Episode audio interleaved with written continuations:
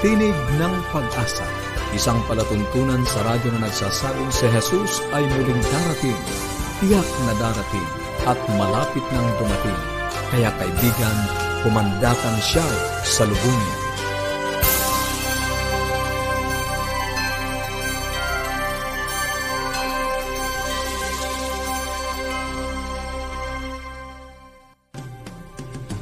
Maligaya at puno ng pag-asa ang pakikinig muli mga kaibigan. Kami po ang inyong mga lingkod dito sa ating palatuntunang Tinig ng Pag-asa, Pastor Ner Caranza. At ako naman po si Misty Bontile.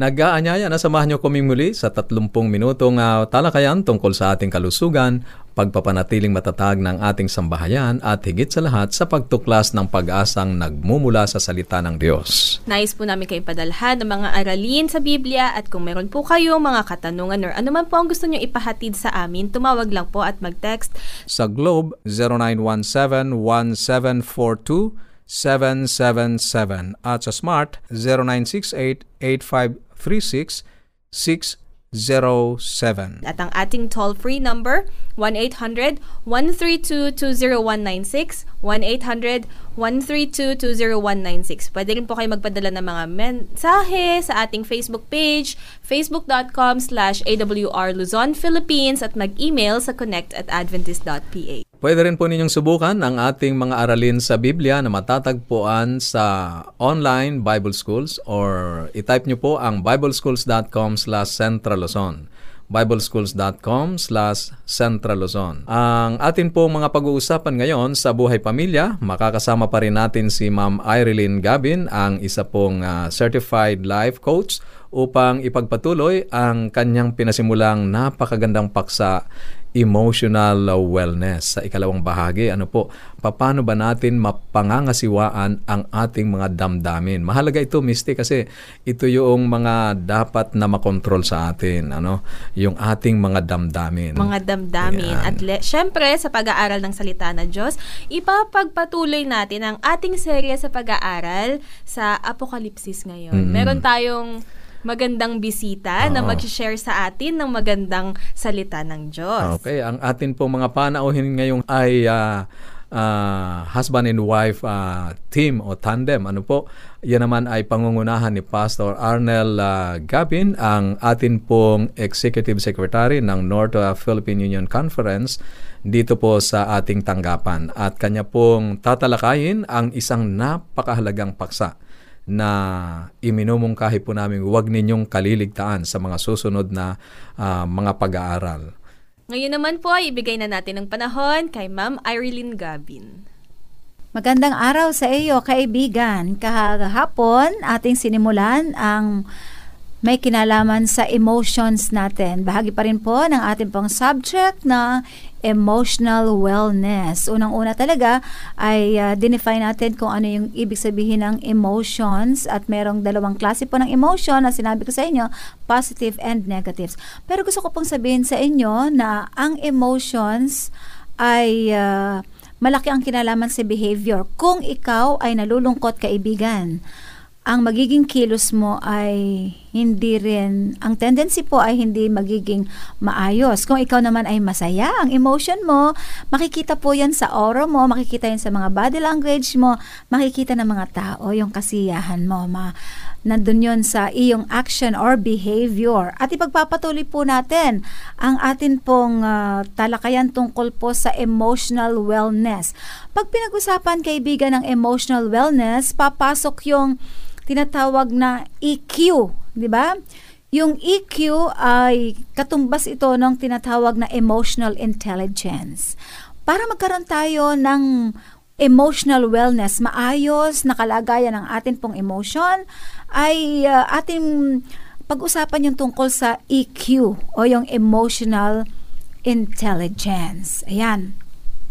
Sabi sa isang definition, emotional intelligence is the ability to understand, use, and manage your own emotions in positive ways to relieve stress, communicate effectively, empathize with others, and overcome challenges and diffuse conflict. Okay, sa loob po ng ilang sandali, atin lang uh, big, pag-usapan ang tungkol dito.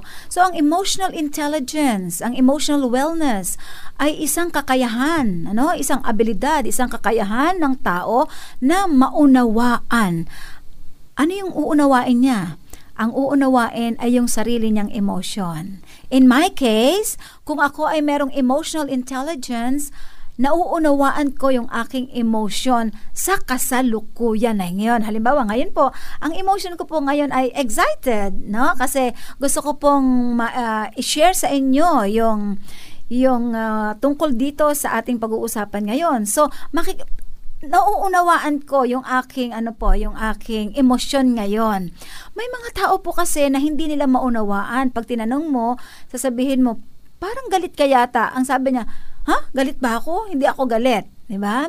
So, ganun mga kaibigan. Ang isang taong merong maayos na emosyon or emotional wellness ay merong kakayahan na unawain yung kanyang sariling emosyon. Yan, mahalaga ba yan kaibigan? Hindi lang basta maunawaan, kung hindi gamitin ito at pangasiwaan ito sa isang positibong paraan. Alam niyo po ba, ang emotion natin, nakakahawa po to. Our emotional condition is contagious, lalo tigit sa loob ng ating tahanan. Yung mga nanay, kapag kayo ay nananatili o pinakikita ninyo ang negative na emotion, yan po ay dadaloy sa inyong mga anak. Ibig sabihin ay mai-impluensya sila. Ang tendency po ay sa hindi mabuti. Uulitin ko po, ang emotional wellness ay ang isang abilidad ng isang tao na maunawaan. Ano? Maunawaan mo kaibigan ang sarili mong emosyon, gamitin ito at mapangasiwaan sa mga positibong paraan. Bakit? Upang ma-relieve ka sa iyong stress. Kaya po tayo ay hindi hindi po nawawala yung stress sa atin kasi hindi po natin napapangasiwa ang maayos ang atin pong emotion. Ano pa? Ito po ay para makapag-communicate tayo na sa isang mabuting paraan. Kasi kung ikaw ay galit, hindi mo hindi ka makakapag-communicate effectively. And you are able to empathize with others. Ayan, mauunawaan mo din ang damdamin ng iba at ang pinakamahalaga po ay malalampasan mo ang mga pagsubok at mga problemang dumarating sa iyo. So yan kaibigan, ang ibig sabihin ng isang taong may maayos na level ng emotional intelligence. 'Di ba? Ang aking panalangin ay uh, atin pong linangin, i-develop natin ang atin pong emotional intelligence para po hindi lamang sa ating sariling kapakinabangan, kung hindi sa atin pong relasyon sa Diyos at sa ating kapwa. Maraming salamat.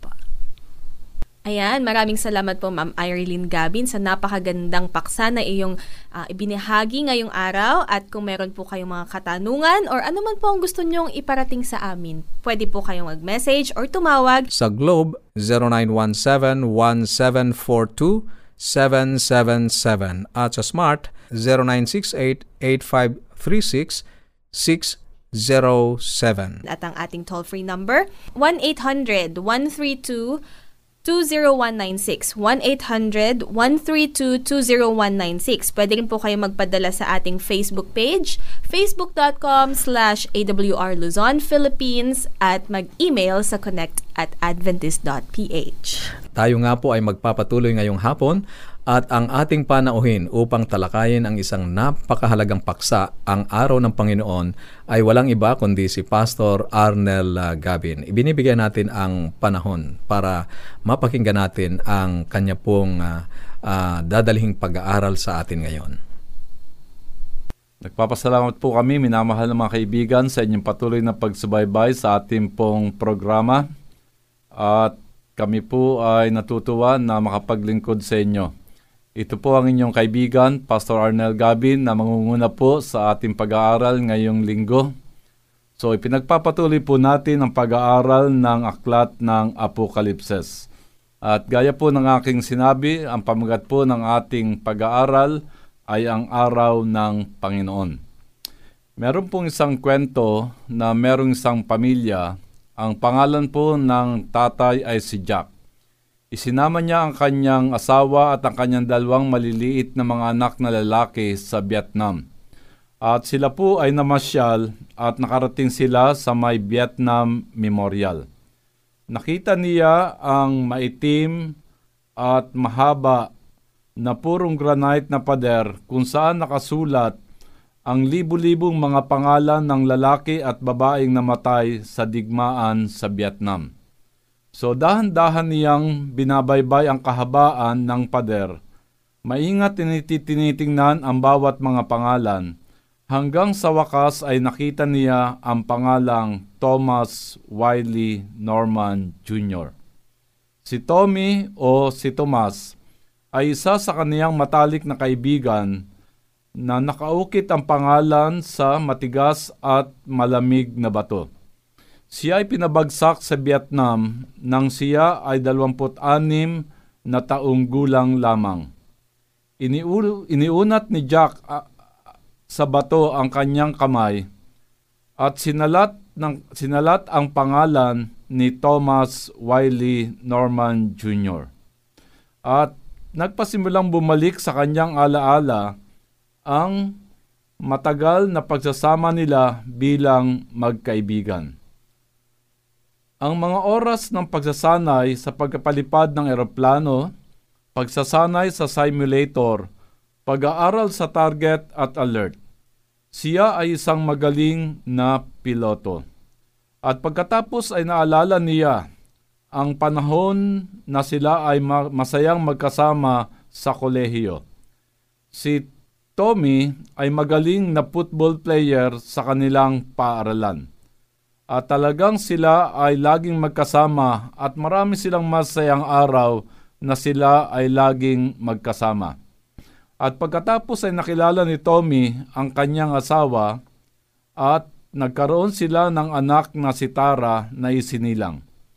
Yan ang layunin ng isang monumento mga kaibigan Dinadala ka nito sa mga pangyayari o tao na nakaraan na pinaglalaanan ng pagkilala.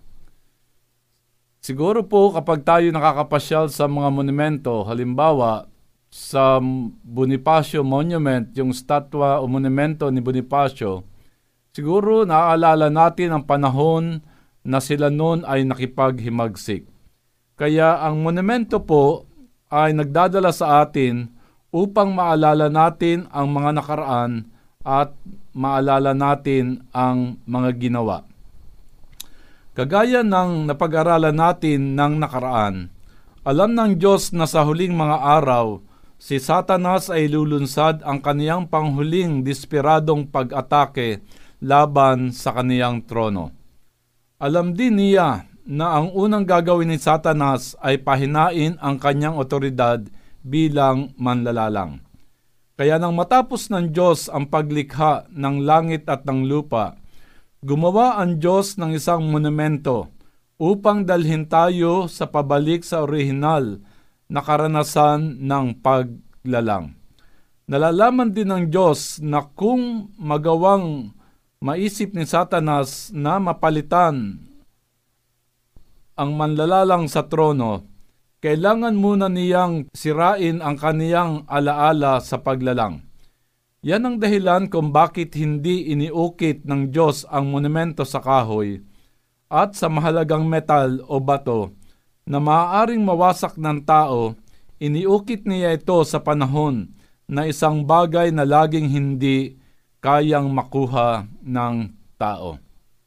Ito po mga kaibigan ang problema ngayon na marami sa mga tao ngayon na sa halip na alalahanin at sambahin ang manlalalang, ang kalimitan po ay ang sinasamba ay ang mga nilalang ng Diyos. Ngayon, ang mga tao masyadong ingros nagiging Panginoon, ang tiyan, ang katawan, mga gadgets na talagang nalilimutan nila na merong isang manlalalang at ang kalimitang binibigyan nila ng pansin at sinasamba ngayon ay ang mga bagay nila lang ng Diyos. Kaya kung atin pong bubuksan mga kaibigan ang banal na kasulatan, kung meron po kayong Bible, ako po ay inyong samahan, Buksan po natin ang aklat ng Genesis. Ang unang aklat sa banal na kasulatan, Kapitulo 2, ang talata po ay 2 at 3. Ganito po ang sabi. Genesis chapter 2, talatang 2 at 3. Nang ikapitong araw ay natapos ng Diyos ang gawain na kanyang ginawa at nagpahinga siya sa ikapitong araw mula sa lahat ng gawaing kanyang ginawa. At binasbasa ng Diyos ang ikapitong araw at kanyang ginawang banal, sapagkat sa araw na yan ay nagpahinga ang Diyos sa lahat ng gawain na kanyang ginawa.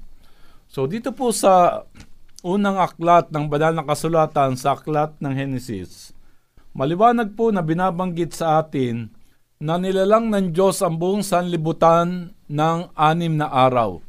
At noong ikapitong araw, siya ay nagpahinga sa kanyang madlang gawa. At kung atin pong babasahin pa ang banal na kasulatan, sa aklat po ng Exodus, sunod po sa aklat ng Genesis, sa sampung utos sa Kapitulo 20. Exodus Kapitulo 20, talatang 8 hanggang 11, ganito po ang wika. Alalahanin mo ang araw ng Sabat upang ingatan kang banal. Anim na araw kang gagawa at iyong gagawin ang lahat ng iyong gawain. Ngunit ang ikapitong araw ay Sabat ng Panginoon mong Diyos. Sa araw na ito ay huwag kang gagawa ng anumang gawain. Ikaw ni ang iyong anak na lalaki, ang iyong anak na babae, ang iyong aliping lalaki at ang iyong aliping babae, at ang iyong mga baka, ang dayuhang nasa loob ng iyong mga pintuan. Sapagkat sa loob ng anim na araw ay ginawa ng Panginoon ang langit at lupa, ang dagat at lahat ng naroroon, at nagpahinga sa ikapitong araw, Kaya't binasbasan ng Panginoon ang araw ng Sabat at ginawang banal. Yan po mga kaibigan ang wika sa aklat ng Exodo, Kapitulo 20, talatang 8 hanggang 11, na yan po ay bahagi ng ikasampung utos. Maliwanag pong binabanggit na ang Sabat ay ang walang hanggang tagapagpaalala ng Diyos na siya ang manlalalang.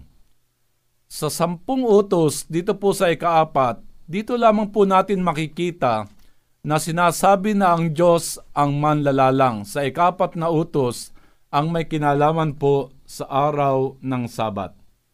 Ang unang bagay na dapat pansinin sa ating dalawang mga talata ay sinasabi nito na alalahaning ginawa ng Diyos ang sandibutan sa anim na araw. Kaya nilikha po ng Diyos ang buong sanlibutan at ang lahat ng mga bagay na narito sa loob ng anim na araw na nagpapakita po na siya ang ating manlalalang. Ang pangalawang punto ay ang Diyos ay nagpahinga ng ikapitong araw. Ang sabi po sa talata, Anim na araw na ginawa ng Diyos ang buong sanlibutan, ang langit, ang lupa, at ang lahat ng mga bagay na narito. At sa ikapitong araw, siya po ay nagpahinga. Mga kaibigan, hindi nagpahinga ang Diyos sapagkat siya ay napagod. Ang kanyang pagpapahinga ay pagkatapos sa palagay ko ay nahagip ni Pope John Paul II. Meron pong isang quotation na binanggit si Pope John Paul II at ang diwa ng kapahingahan ay kanya pong binanggit. Ganito po ang kanyang sabi. Ito po ang sabi sa Apostolic Letter written in May 1998, paragraph 12. Ganito po ang wika. Ang banal na pamahinga ng ikapitong araw ay hindi tumutukoy na walang ginawang Diyos, bagkos ay binibigyang diin ang kahustuhan ng kung ano ang nagawa. Ito ay nagsasalita kung ano ito tungkol sa mahinahong pagmamasid ng Diyos sa harap ng uh, napakabuting gawa na masayang kasiyahan. Ito ay siyang pagmumuni-muni na titig na banal na tinitingnan ang mga bagong nagawa, ngunit tinatamasa ang kagandahan ng matapos na. Ang ibig pong sabihin, mga kaibigan, dito po'y binanggit ni Pope John Paul II na ang ating Panginoon nung siya'y nagpahinga, talagang natapos na po niya ang lahat ng paglalang. At nang ikapitong araw, siya'y nagpahinga at talagang nasabi niya, napakabuti ng lahat ng kanyang ginawa. Katulad po ng isang pintor.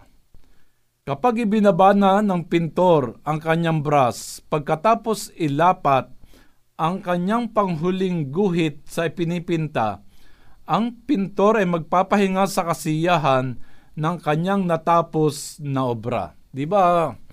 Siguro inyo po nakakakita kayo ng ganitong picture na kapag uh, inilapat na ng pintor yung kanyang brush sa huling uh, bahagi ng kanyang ipinipinta at pag nagawa ninyo yun, siya po ay tuwan-tuwa talaga at talagang ibinababa na niya yung kanyang brush at masasabi niyang salamat, praise the Lord nandun yung lubusang kaligayahan. Kaya ang sabi po, ang Diyos ay nagpahinga, dagdag pa. Sinabi mismo ni Jesus na ang sabat ay ginawa para sa tao, hindi ang tao para sa araw ng sabat. Yan po ay mababasa natin sa aklat ng Marcos Kapitulo 2, talatang 27.